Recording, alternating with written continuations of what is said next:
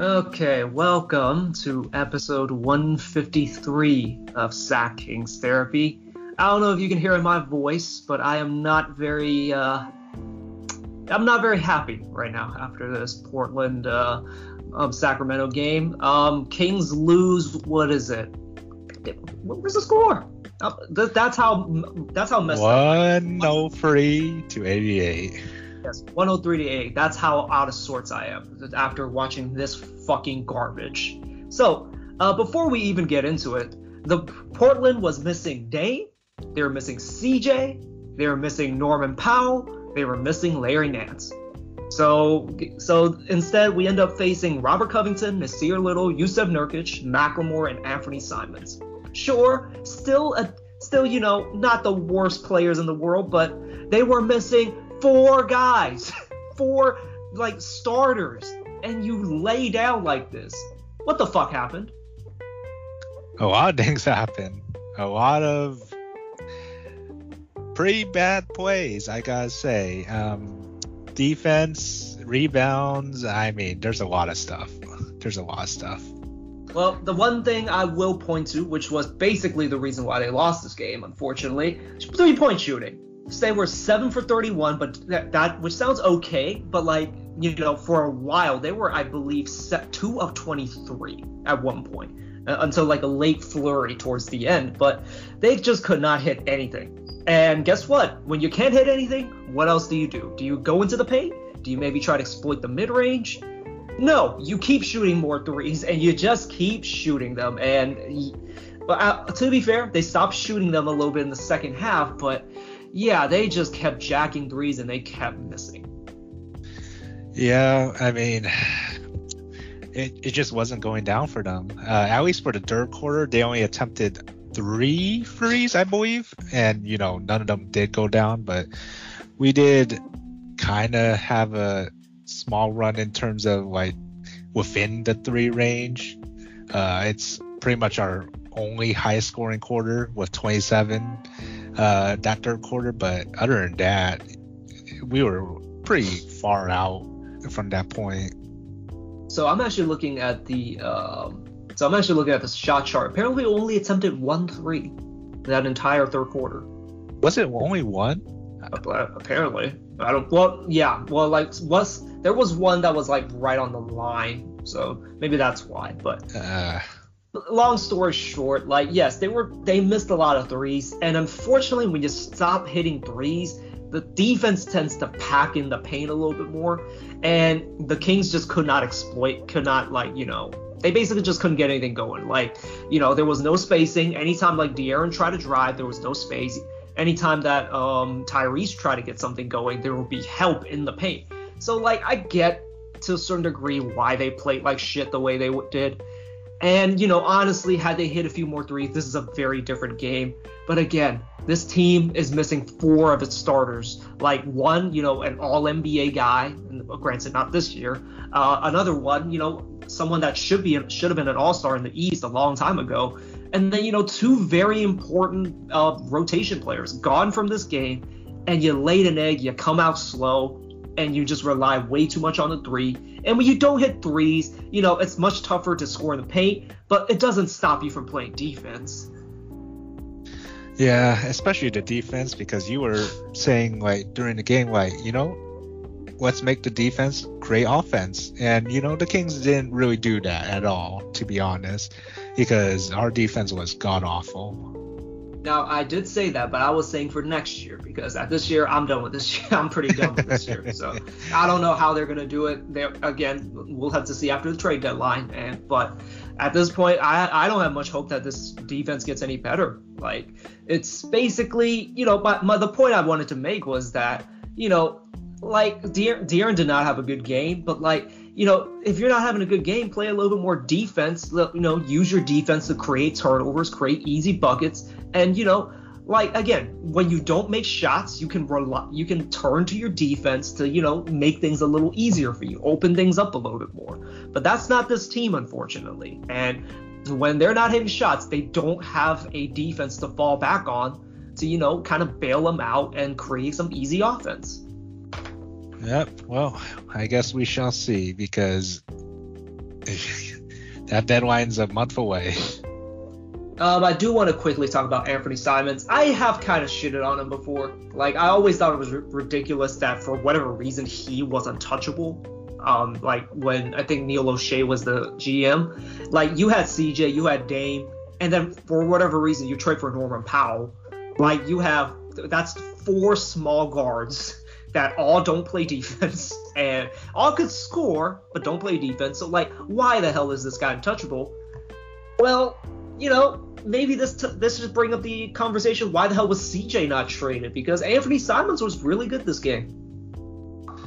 Yeah, I mean he had seven for 11 threes, which is ridiculously good. And there was like just a point in the fourth quarter where he scored pretty much at least 15 straight Blazers points, and yeah, he, he was pretty much our killer this game. Yeah, like uh, yeah, it was 15 straight points. The Kings looked like they were about to make a run, but you know Simons just shut that off right away. Like I'm not gonna blame De'Aaron too much, but like De'Aaron's defense was suspect. Like just dies on the screen. Like there has to be a way he can kind of keep him front. Like if if that's not the case, like just put Davion in. Like, you know, run, they ran some four guard lineups this game. I don't know why they didn't just run a four guard lineup to close the game and just have Davion on Anthony just to kind of cool him down a little bit. But like that's how it happened. And then like the second part of the equation is that the big man, like you don't drop so hard. Like, you know, make make Anthony Simons like, you know, make Anthony Simons drive and dare him to finish over you. Because uh, as far as I know, he's not a great finisher.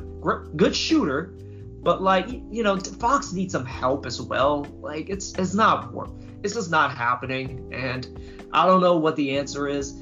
You know, again, the Kings just laid down, and for, you know, I you know, you never can say that the Kings should win a game. This game, they probably should have won, and they completely get destroyed by you know a terrible, what was a terrible defense, and you know, not a great offense, but you know, against the Kings, they look like they look good, look competent. Oh yeah. Let's see. After this game, I'm. Well, I don't want to look at the standings to be honest, but uh, Portland and Sacramento, I, I believe, are pretty close to each other in terms of game to the 10th seed, right? So we were actually in the play-in before this game, but after after this game, we actually move out of the play-in. Um, we are mm-hmm. half a game behind San Antonio and Portland. So, you know, we win another game, you know, we sneak back in a little bit, maybe, you know.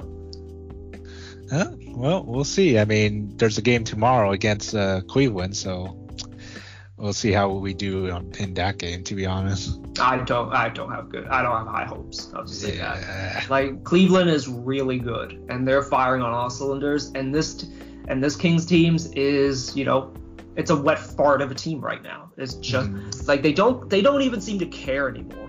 Like there were stretches where like De'Aaron Fox like up like look like he just lazily hands the ball off to someone and like it almost gets tipped.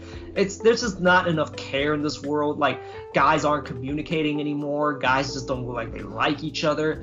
They're they look like they're waiting for the trade deadline is what it looks like. And uh. you know the spirit of this team is broken. And you know the guy up top, like whether it's Vivek, whether it's Monty, they need to do something.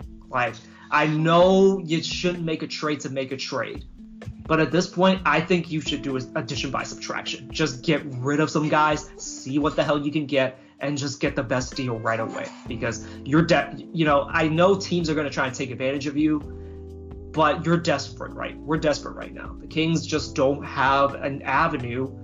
Like, where are they supposed to go from here? Like, I guess you can, I guess, finally mail it in and finally call in, you know, the tankathon. But like, I don't know, like, if that's I don't. Basically, I don't know. Like they need to do something. Well, yeah. I mean, like I said, within this month, we'll see if any news comes out. But as of right now, it, yeah, like you said, there's really not much that we could do. Like I already told you this. Like I would talk to you about how Daryl Morey, if Daryl Morey does not trade Ben Simmons th- this offseason or like before the trade deadline, the city of Philadelphia should riot. Mm-hmm. I'm yeah. just gonna say if Monty doesn't make a move like soon, and like if he doesn't make anything by the trade deadline, oh, we should riot. Like we should we should be up in arms about this because like this is not it. it's miserable to watch. At least make it fun in some way. But like again, the spirit of the team is broken. Like we've gone through, you know, we've gone through blaming Luke for everything. But like, you know, Luke's gone and the roster is still the same for the most part. And like we we know that it's the players at this point. Like you need to do something on that front just to change it up. But but again, like if there, I mean if there if there if there's no deals then there's nothing he can do. But as far as as far as I've re- what I've read from national media and even from like you know James Hammond, those guys, guys on this team have value. Harrison Barnes has value. Buddy Hield has some sort of value. And if you want to go there, Tyrese Haliburton and uh, De'Aaron Fox have tons of value. Like it's the there are trades to happen. It's just that whether or not you want to soak, you know, take this one for the team. Like you know, take the L on this trade and just make it and just make some sort of change for the sake of change because right now this is as bad as it gets, I think. Yeah. Uh, well, we'll see. Okay. Well, at least you had something to something good happen. Uh, your 49ers in the playoffs. Oh yeah. Mm-hmm. Oh yeah. It was a pretty pretty tight game, really, in the last half, and went to overtime. And luckily, we won the coin toss, to, eh, coin toss too, and pretty much pretty good offense during uh, you know, the last part of fourth and uh, overtime. To be honest. Sorry, just taking a sip of water. Oh. Um, well, that at least that's good for you. Uh, at least you had something to be happy about. The Bay, Bay and of course we got to talk about you know the Bay Area sports. Clay Yeah. Thompson is back today, and you know he played okay. Like he was a bit rusty, but you know he can, he's got. I think he'll be okay. I don't think he'll be great this year, just because it takes about a year for guys to get back. But like you know, the, like the king. I mean the Kings, the Warriors look look like a championship championship team even without him. And even and if he can just like be competent and give him any sort of boost, I mean they're the favorites to win the title, right? I know, yeah. He, I mean, not gonna lie, he's he's looking pretty good after you know what uh, everything he's gone through for the past. Oh, well, it's been over two years, yeah. So looking forward to how he uh, develops uh, until you know the playoffs. Yeah, and you know we'll, well I'll be watching. I don't know what I don't know if you're gonna be watching, but Uh, I probably I probably watch clips because yeah. yeah, because Fong is very is a very busy boy. Um, okay, um, what else to talk about? Um, well, I, I highly doubt you you've watched any wrestling, but apparently, so do you do you actually know that Mickie James was released by? WWE? uh, yeah, I've heard. And did we talk about uh, Regal? Uh, we did not. No. Oh, okay. You, what are your thoughts? I thought that he could be utilized somewhere in the, you know, developmental, you know, in something in developmental in NXT, but you know, I don't know how uh, WWE's going about this new NXT rebranding. So, I guess really, I don't like. I guess they don't see any use of him. You know, like don't you love colors? Like, just why? It- it- NXT was already good enough, right? Like, why the rebrand?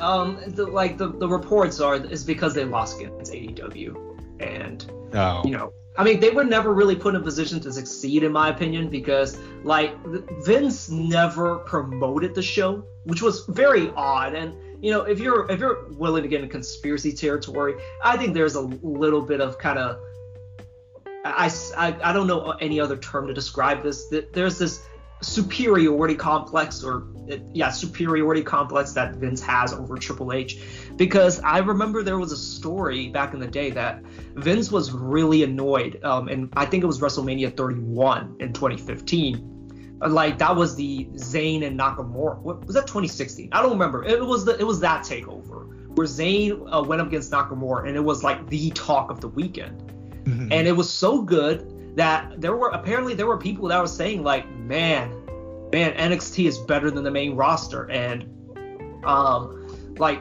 uh Vince caught wind of that and basically like just got really angry about that. So like I I always thought like maybe there's something there, like in terms of just him having a superiority complex. He doesn't want Triple H to produce the better product than him, and maybe like he just thought it was time to shut it down. And also like the AEW stuff, like that that very much could be a reason. But yeah, I, guess he just wanted to go in a different direction. Colors. Is that really the only change? Colors? I mean, it's a it's a shitty product. it's a yeah. shittier product. So the it's very main roster ish, and like they don't hire indie guys anymore. They hire you know cheerleaders, bodybuilders, and basically like you know Vince guys. Like he's hired like his crew back. Like you remember John Laurinaitis. Like they hired him back. Um, they hired Bruce Pritchard. That you know uh... that I'm sorry to use this word, that cocksucker, that cocksucker, basically.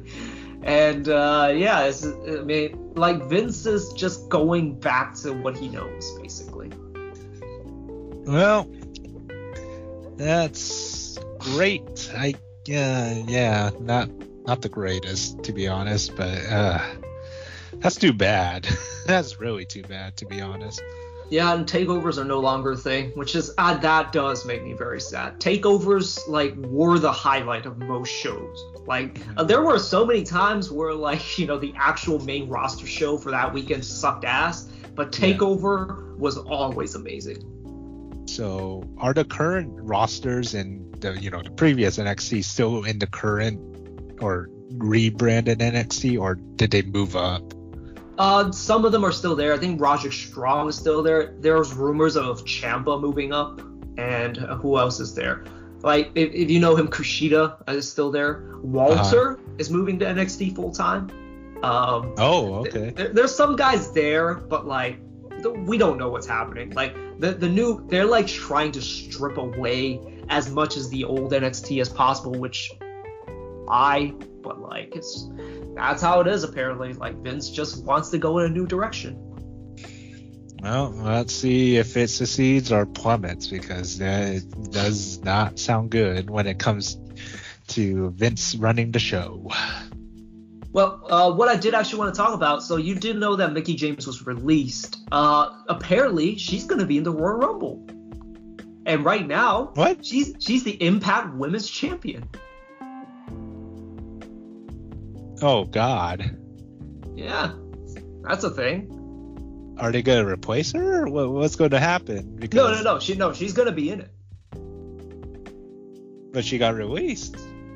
Yeah, but she's back. It, it, so we don't know the details if this is a one-time thing or if this is like, you know, or if this is like going to be something more. But right now, it's just she's back for at least one night and I, I did not watch the Impact uh, pay per view or you know show, so I don't know if she's still women's champion, but uh, she's gonna be in the Royal Rumble. That's that's yeah, that's weird.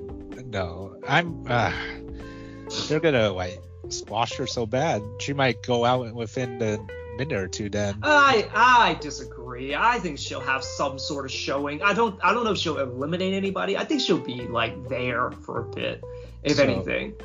So is she gonna be back permanently in WWE, or she's just gonna go straight back to Impact after this all ends? Because I doubt. We don't know. There, there's no report of whether or not that's actually happening. Uh, like basically, we all we know is that she's gonna be back for the Royal Rumble. Because yeah, I have pretty low hopes in terms of her winning the Rumble why would you ever have hope in her winning the rebel ever? But um, yeah, so that would so I thought that was interesting. It's interesting that WWE is now opening themselves up to work with other promotions like Impact because AEW actually had an agree had a partnership with Impact that just recently ended, and a lot of people brought up the fact that like man they really underutilized that partnership because all they did was that they basically let in uh, Gallows and Anderson, and that was a basically it. They didn't like promote like you know Kenny Omega versus which Rich Swann for the was it the Impact World Champion, and like they did not utilize the, the women's division, even though like you know Impact has a great women's division, and like um AEW really could have used like a, I guess basically a boost for their uh, roster, but Like it's a real failure a bit on AEW's part, and I like to see what WWE does with this because that's one of the things that like that's one of the competitive advantages that you know indie promotions had over WWE. But like WWE never needed to work with anyone. But if they're willing to open those themselves up, you know, there's a lot of possibilities. Well, I doubt Vince would ever do that, to be honest. I mean, you know, things have changed. Like it's, I mean, like again, like would you have ever said like, oh, Impact is gonna have a have a sh- at least like a short partnership with WWE? You never would have said that before this. Yeah, that's true. But you know, at this point in time, you you think uh, it would benefit WWE at all? I think ultimately very little because like, I mean, it's not really good.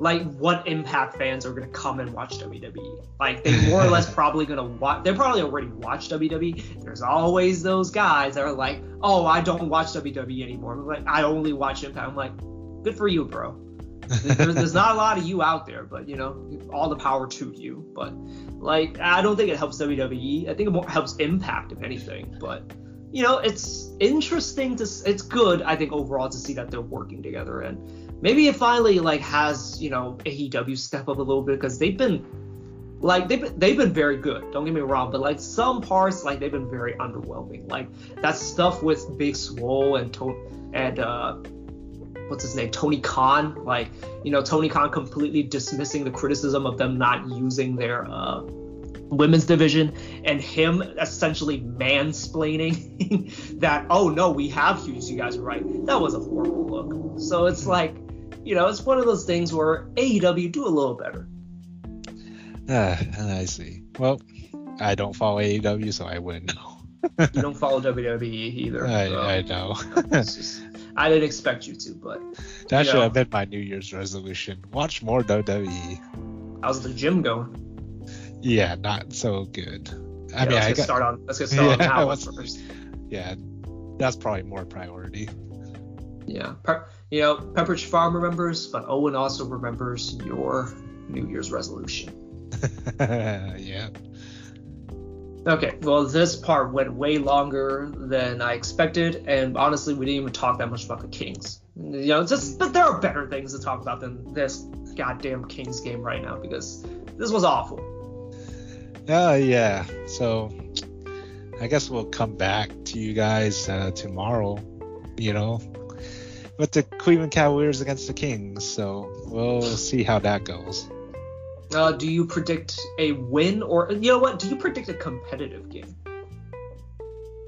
At, at this point, I don't know. It's like the is there so many inconsistencies uh, throughout each and every game that we watch that it's like it's like just a just a guessing game of whether or not the Kings will do this or that for next games. So at this point, I'm gonna predict that might have a better competitive game, but at the end of all this, I think we're going to see some yelling. I want to see some arguments with each other because this is ridiculous. You, you know what? My optimism has been beaten out of me. I'm predicting a blowout. I think the Cavaliers blow us out. Um, yeah, I mean, I hope I I don't want that to happen, but like with the way things are going, like how how else am I supposed to look at this? Like, there's too much evidence to the contrary. And honestly, they've beaten the optimism out of me. I'm so done with this team right now. This was a miserable watch. Although, again, had they made some more shots, it would have been okay. But like, they, they, I mean, it looks like it looks like you know they've quit on themselves. And if they have quit on on themselves, what? Why am I still watching this shit? Mm-hmm. So yeah, I guess uh, we'll see you guys in the next game.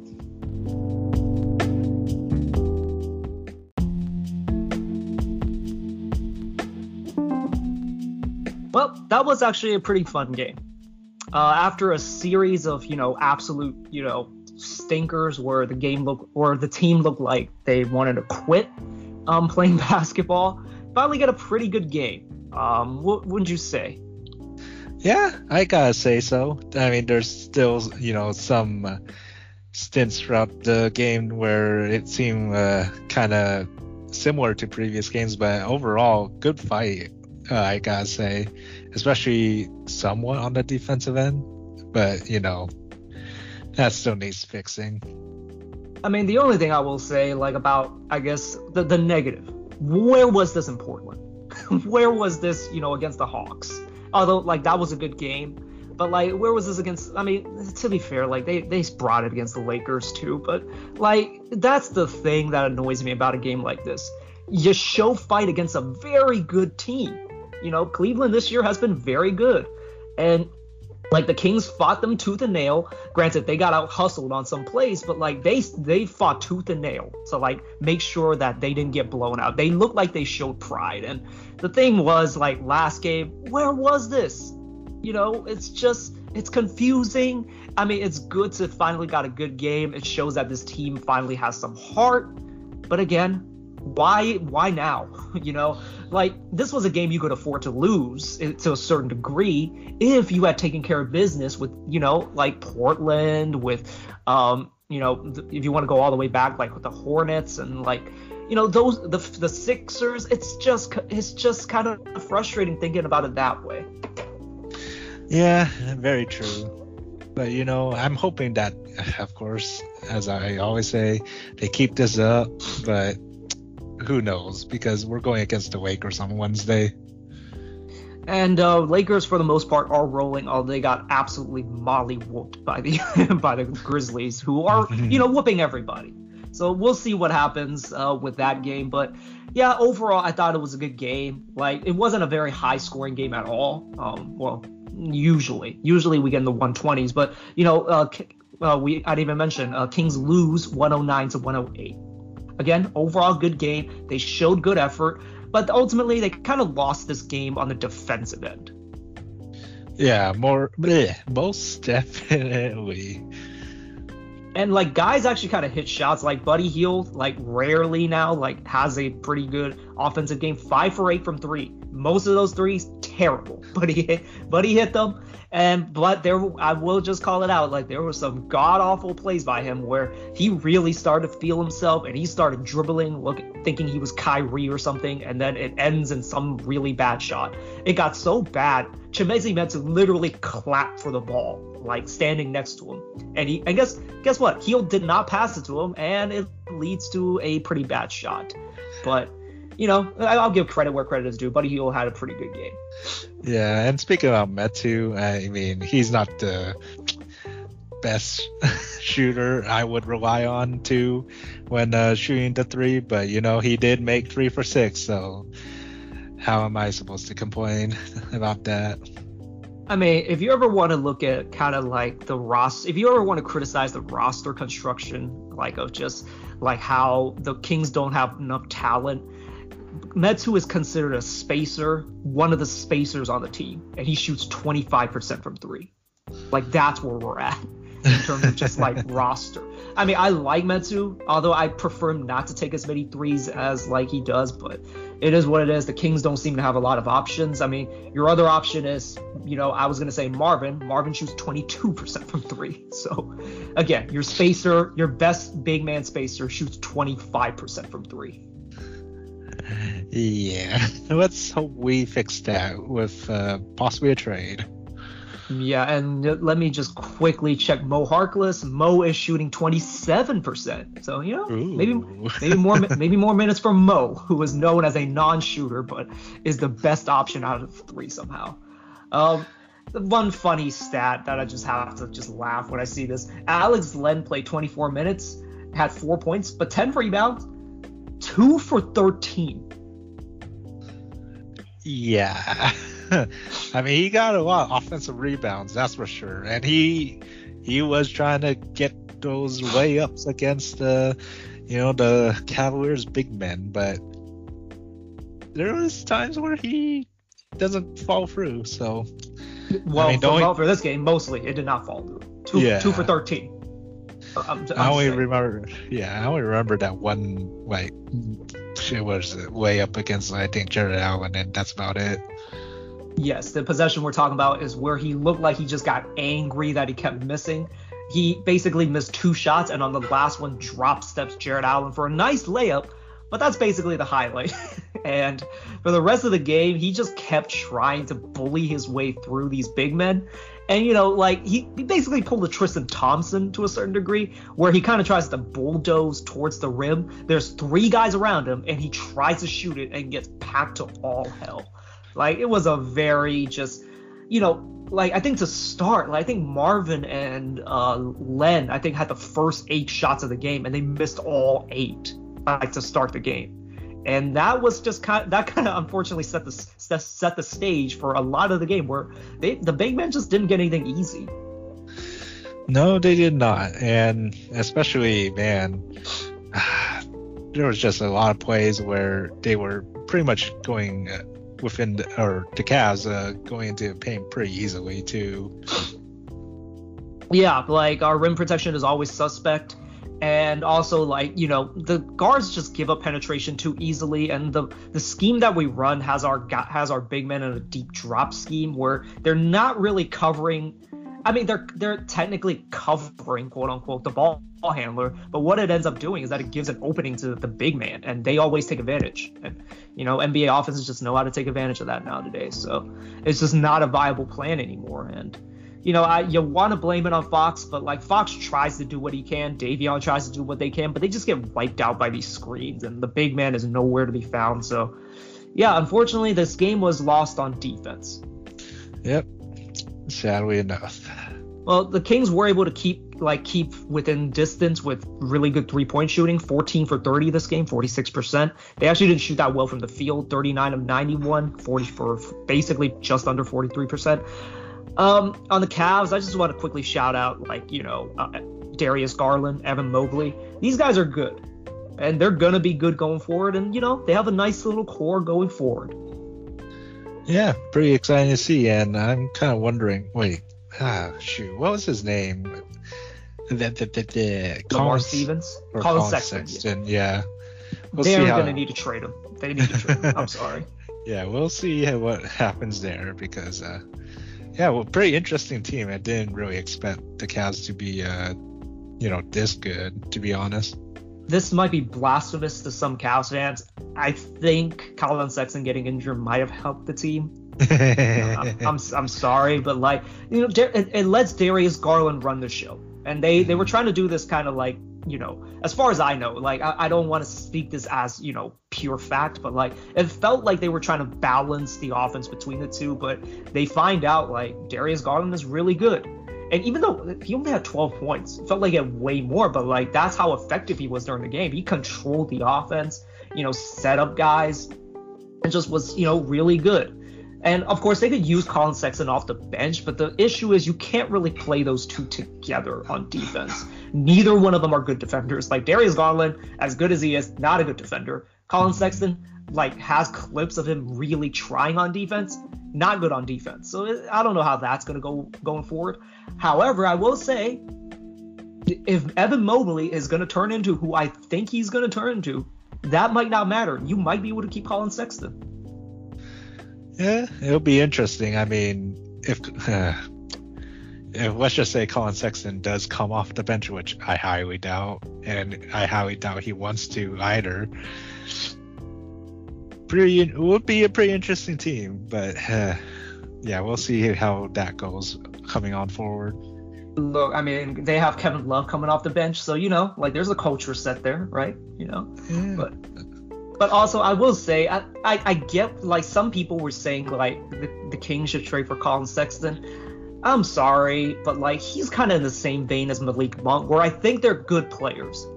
But like you're telling me a, another guard who's small and doesn't play defense, like the Kings need more of those guys. Like I'm sorry, and and you're gonna have to pay like Collin Sexton upwards of 20 20 million probably, like maybe just under, like maybe 18 million a year. I don't know. It's just like another small guard again that does not play defense. The Kings have plenty of those, and yeah. we don't need any more. Um, so yeah, yeah. Evan Mobley, he's gonna be really good. Homie played 42 minutes on a second out of a back to back, and like you, you really felt him this game. Granted, he had some hiccups, but like these guys are going to be really good. And Jarrett Allen is really good. Lamar Stevens. Lamar Stevens killed us for stretches of the game where the Kings just like got out hustled by this guy. They they seem to have a lot of trouble with these, you know, these high energy guys who know where to be and just play with good energy. He got a, a, number of crucial rebounds, like in the middle of the game, like in the second quarter and the third quarter, that that were run killers. Like the Kings were like putting together a little bit of a run with the three pointer, and then they come back, they get a stop, and then it'll end, it'll somehow end up, you know, in Lamar Stevens' hand for a putback, or like, you know, it leads to a three. Like they were devastating offensive rebounds. Mm-hmm. Yeah, surprisingly, I mean, he did play 20 minutes, but I'm surprised uh, they didn't, or he didn't uh, get any more touches other than those uh, five field goals. Yeah, I don't know. I don't know why, honestly, because why the hell was Cedi in there? like, granted, he was kind of hot for a little bit, but like, he, but I mean, like when it mattered, you know, I'm gonna call it the Buddy Hield effect. You can call it for Warriors fans, you can call it the Mychal Mulder effect. He does not hit shots when it matters. I'm sorry, like he missed, like he he missed quite a few in the fourth, and it kind of let the, King, the Kings get, get back into it. Oh yeah. Okay, well, that's kind of it um, for what we have for the game. Overall, it was a fun game. There was a, uh, one more thing. There was a funny moment where I think it was Jarrett Allen, and, or it might have been Evan Mobley and Lauri Markkanen. It's one of the guys with uh, uh Markkanen. I think it was Darius Garland tries to throw a lob to one of them, and both of them jump up for it, and they actually stop. They actually block each other, but uh. somehow the ball ends up in Lamar Stevens' hand for a layup. Oh yeah as I mentioned, that was a run killer. Like the, the Cavs gave it to you on a silver platter and you let it slip up from your hands. It's just, again, egregious. I don't like it. Kings just do need to play with just better hustle sometimes. Yep. Well, we shall see. But uh, another thing is, uh, have we mentioned that Neemias Queta played today? We have not. Yes, Neemias Queta. So he checked in early in the first, played played a few played a few minutes, and then came back like in the second quarter, the third quarter, and actually closed the game. Yeah, I'm really lo- loving his energy, and I, I really thought you know maybe he would have played less than 20 minutes, but no, he he played 24 minutes, which is pretty good coming off the bench. I mean, to be fair, we literally had no centers. I think which is why he played. But yeah. like he showed some stuff. Like he has some pretty good touch. You know, he he had a nice post move on Jarrett Allen. And you know, like overall, just seems like a good energy big. Like who's a little bit slow, but like it's he's not like you know completely cement footed. Like he's got something, but I would like to see where it goes from here. Although mm-hmm. like the only thing I will say, like he probably needs a little bit more work. And also, the Kings didn't run anything from the high post through him. They should try something like that if he's going to get more minutes. Yeah, it'd be pretty interesting other than that, I mean, I'm loving the effort in his rebounding or attempt to rebound, but uh, he, uh, he did get four fouls this game, which is pretty much I'm pretty sure why some of the runs were stopped. To be honest. I mean, you know, he's a rookie. Like ultimately, it all comes back to that, and you know, he's gonna learn once he gets more minutes. And you know, these 24 minutes might be the most minutes he gets this season, but every single one of those minutes, every single one of those seconds he's on the court with NBA pros, and mm-hmm. also against this ginormous lineup, is great for him. Oh yeah, and which kind of makes me think. I wonder if we'll ever give you know possibly Louis King minutes because I mean, shoot, we haven't seen him in so long. I mean, I guess like one of these days, I guess. I, I mean, he's there. He's just yeah. he's in Stockton right now, but like they can always call him up and you know maybe once trades go down and like say you know you know fingers crossed you end up getting a Ben Simmons, like maybe he can't play because he I don't know what the hell he, he's been doing, but like mm-hmm. let's just say he can't play, like you you know you might need bodies, and there's Louis King. You know. Yeah. I mean, we still have Jahmi'us and Robert Woodard out there too, so I don't know. I guess we'll see what happens. Yep, we're just kind of waiting right now, and you know, at least the Kings showed us they do have some life.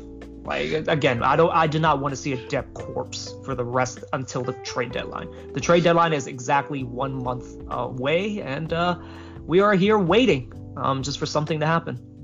Oh yeah, but for now we're gonna be waiting for that Lakers game, and hopefully Malik doesn't kill us again. To be honest, he, I mean he's probably gonna do something. He's gonna try something, but we'll see if it works. But mm. yeah, well, well, you, you just have to hope that Westbrook has a bad game. Maybe he actually turns the ball over this time.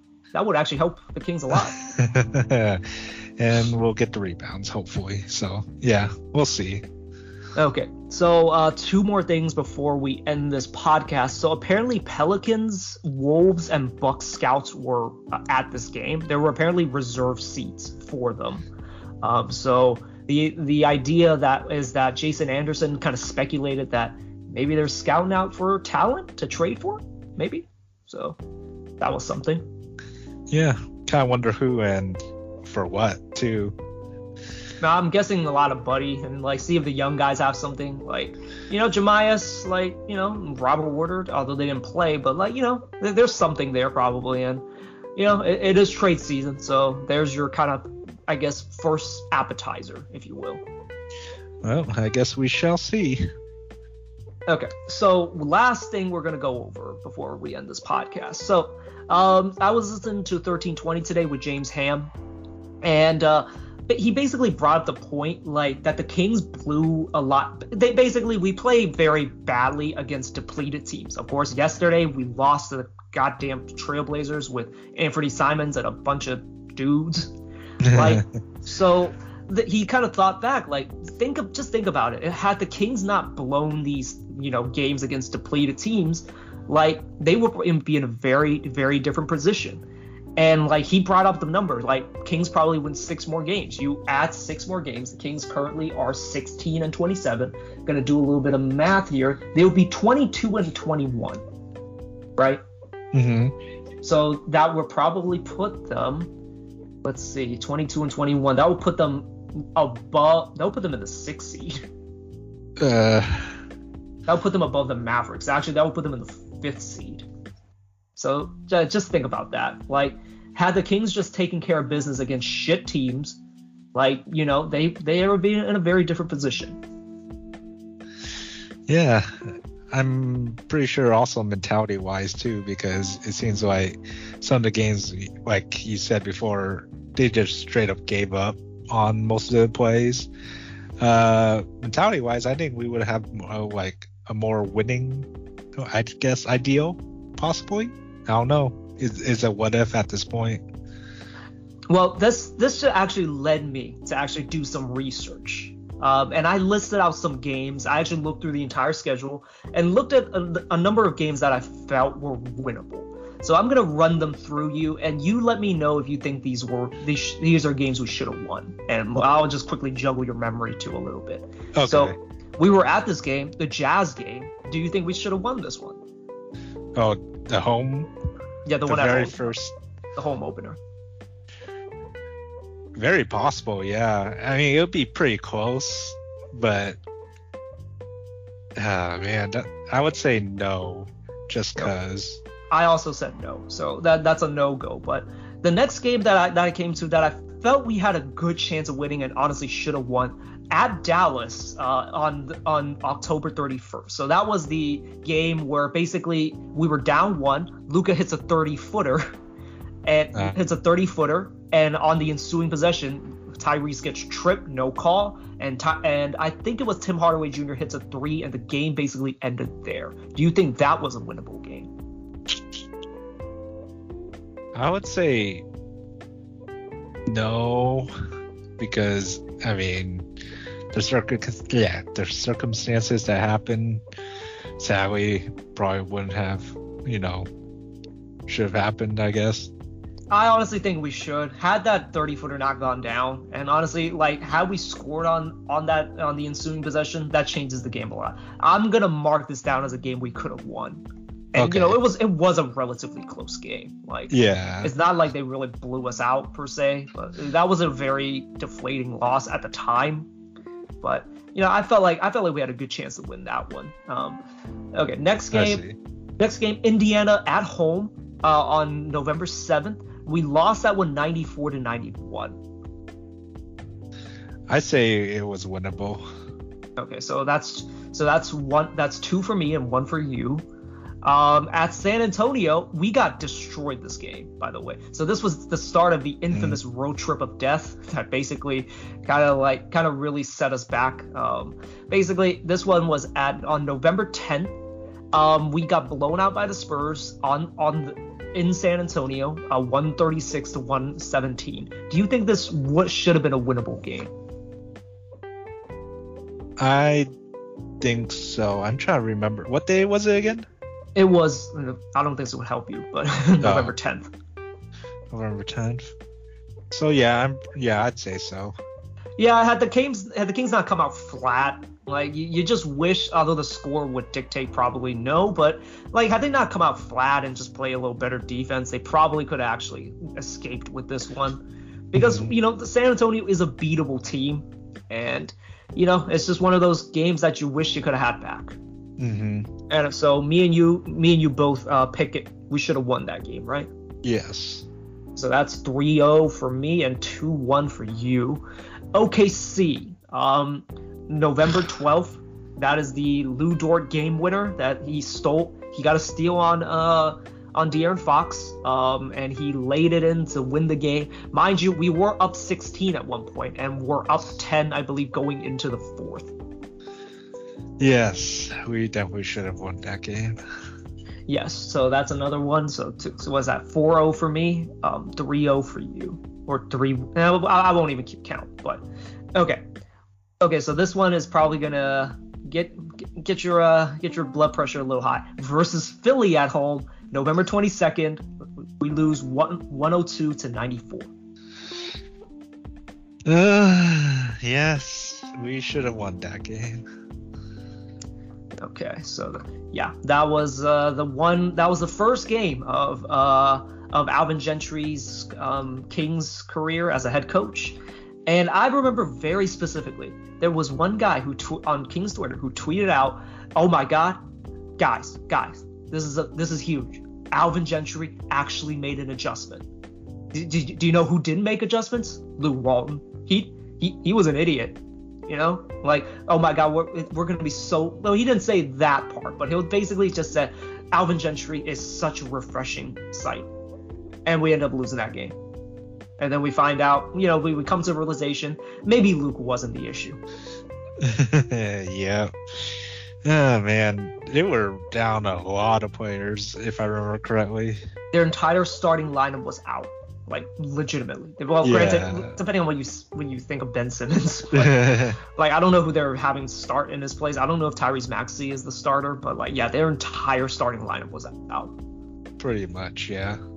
Oh, oh this is gonna bring back some bad memories against the Lakers uh, in the Golden One Center on November 30th. Uh, Kings lose uh, 117 to 92. That is the infamous third quarter drought that just it was it was one of the worst like moments in probably like this season where the Kings jump out to a huge double digit lead. The Lakers looked helpless, and then just randomly in the middle of the third quarter, they just died.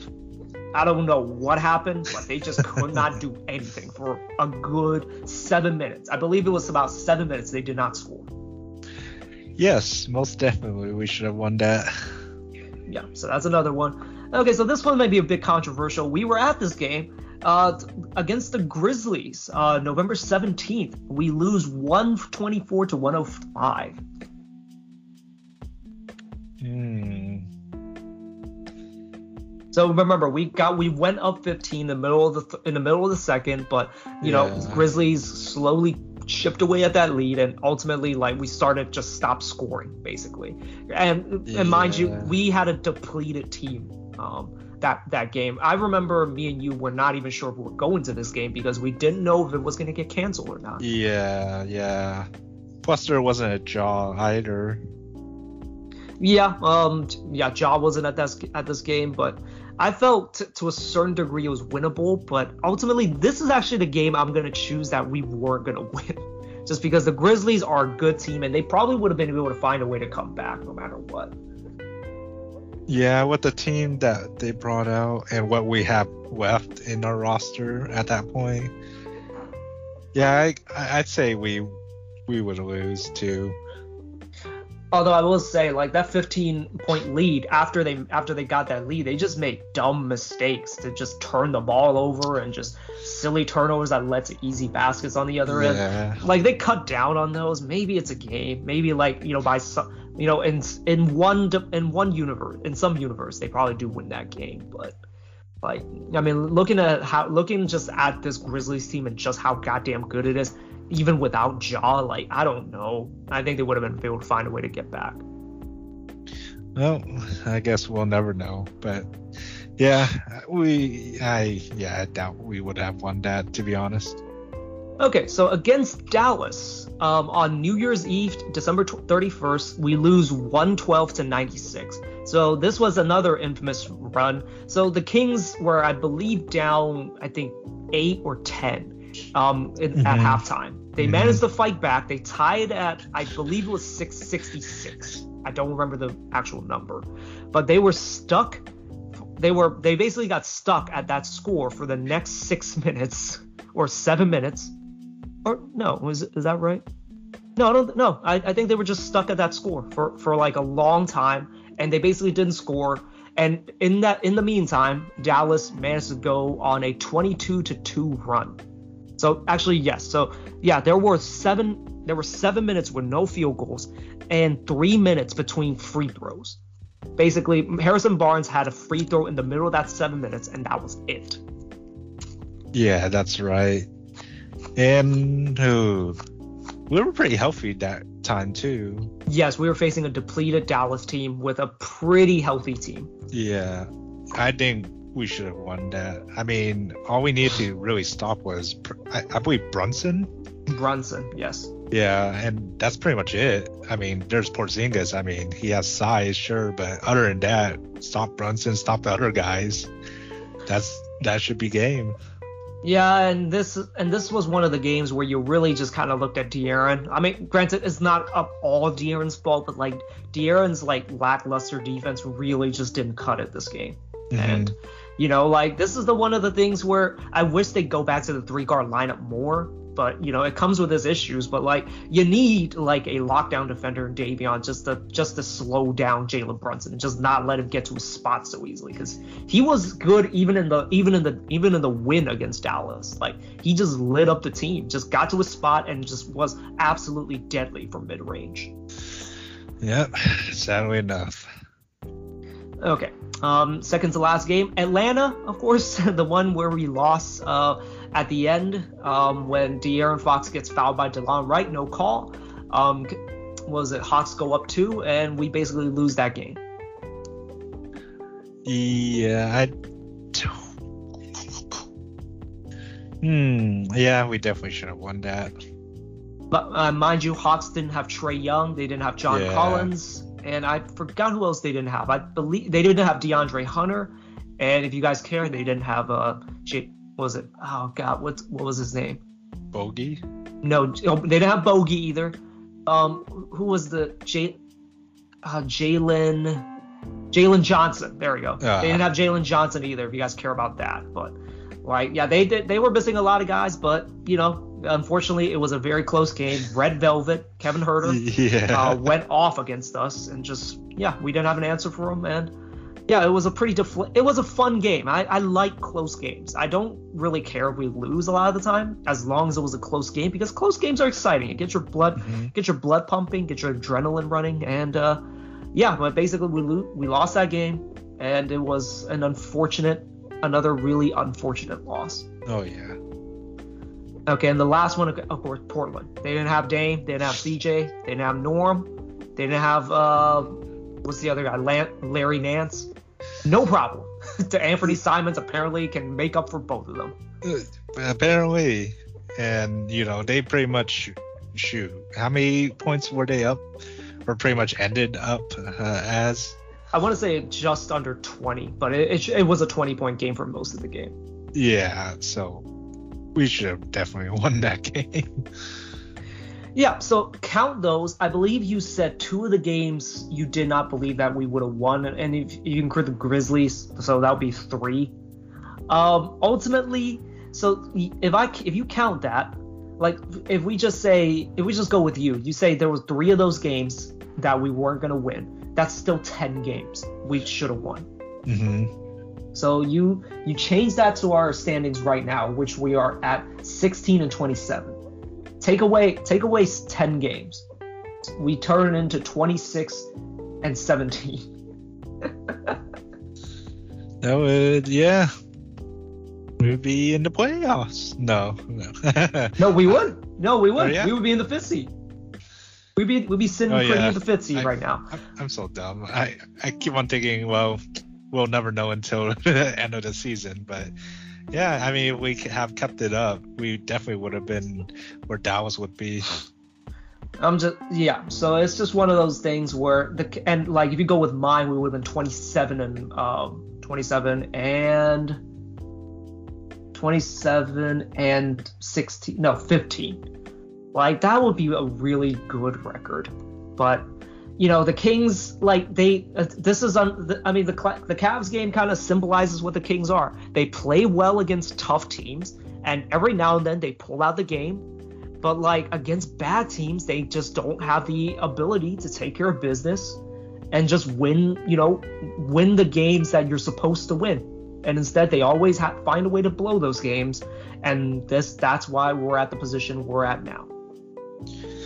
Uh, well i guess there's always next season but you know still still half of the season left i mean I, am not punting on the season but like you know what I'm just waiting for a trade to happen, and we'll see yeah. where to, where we're gonna go from there. Are we gonna like reset and just you know recalibrate for next season? you know, which is a, I, I, it's not an attractive prospect to me because mm-hmm. the Kings don't have a great record of you know being able to retool. We've been in the lottery for so long, like even when we got a high pick, you know, you end up picking Marvin Bagley. No shade to him, but like, you know, so it, the, the history does history just doesn't you know favor us in a way. Like I would prefer us to trade for a star. Like we'll have to see what that what the cost is.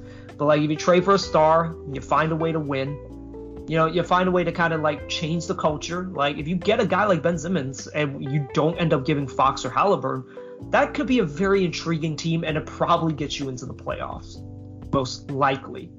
But like outside of that, like if you just you know make moves around the margins, I don't know if that does the I don't know if that does the job. Well, I mean, who knows? To be honest, it's hard to say because we I don't know we haven't experienced any like good winning seasons in such a long time. Well, yeah, I've only been a professional fan uh, for about two seasons, and it's kind of drained. I've, I already have my optimism drained out of me. Yeah, we're at that point, and you know, the, I'll just say this: the main thing I don't want happening is for us to make a Vucevic-like trade, where you give up two draft picks you lose your lottery pick, and you get a guy that actually doesn't really help you win. Oh, hopefully with Monty around, he knows better than Vlade, of course. And well, the thing is, like a lot of people want Sabonis, and from what I from what I read from Shams today, Sabonis apparently has a very high um, price. And James Ham has been calling for a guy like Sabonis, and I get I get where he's coming from. I just I'm not a fan of Sabonis. I'm just not, and especially if the price is going to be Vucevic like. Like again, two draft picks, some young players. Like Wendell Carter was a good prospect that they gave up on. Like I I wouldn't do that trade. Yeah, it really depends on that trade, but uh, two draft picks.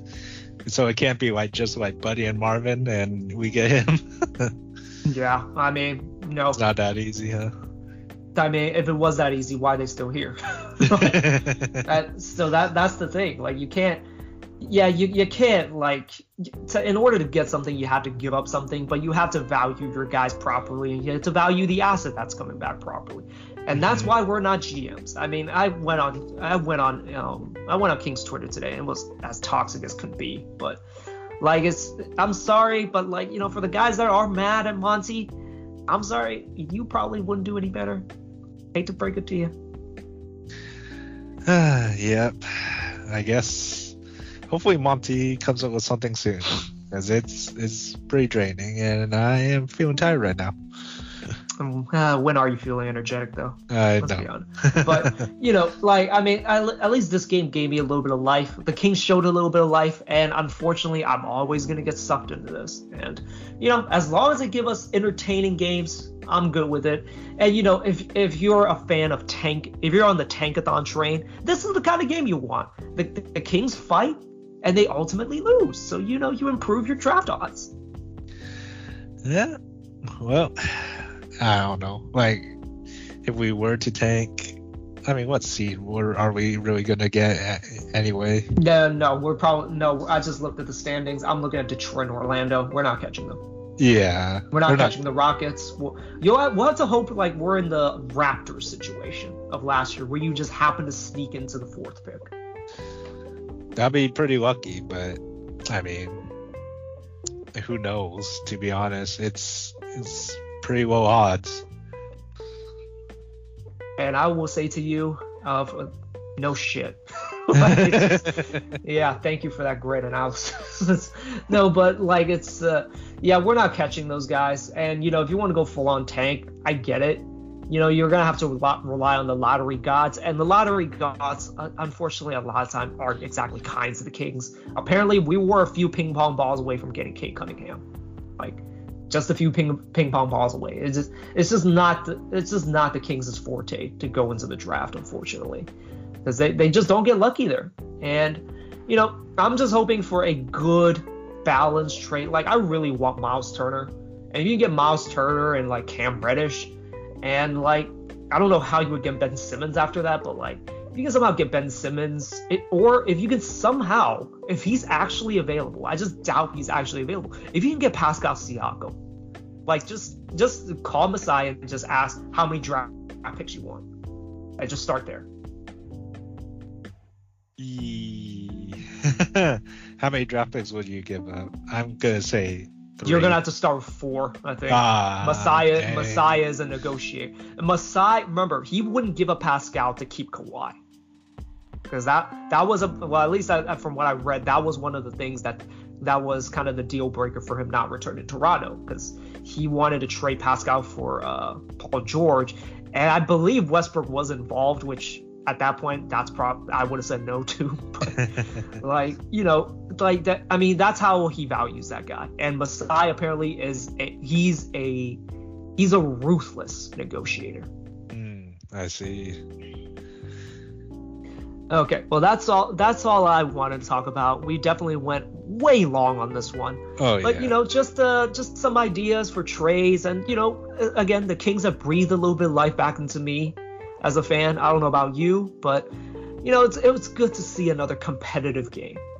Yeah. Like I said, if they keep it up, that's a two thumbs up for me. Okay. Well, thank you guys for listening to this episode. We'll catch you guys back on the Lakers um, on the after the Lakers game. It is not a back to back, right? No, it's on Wednesday. Okay. Oh, okay. All right. So we'll see you guys after the Lakers game. Mm-hmm. And congrats to Georgia for winning the national championship. Yay! I watch football. All right. We'll see you guys later.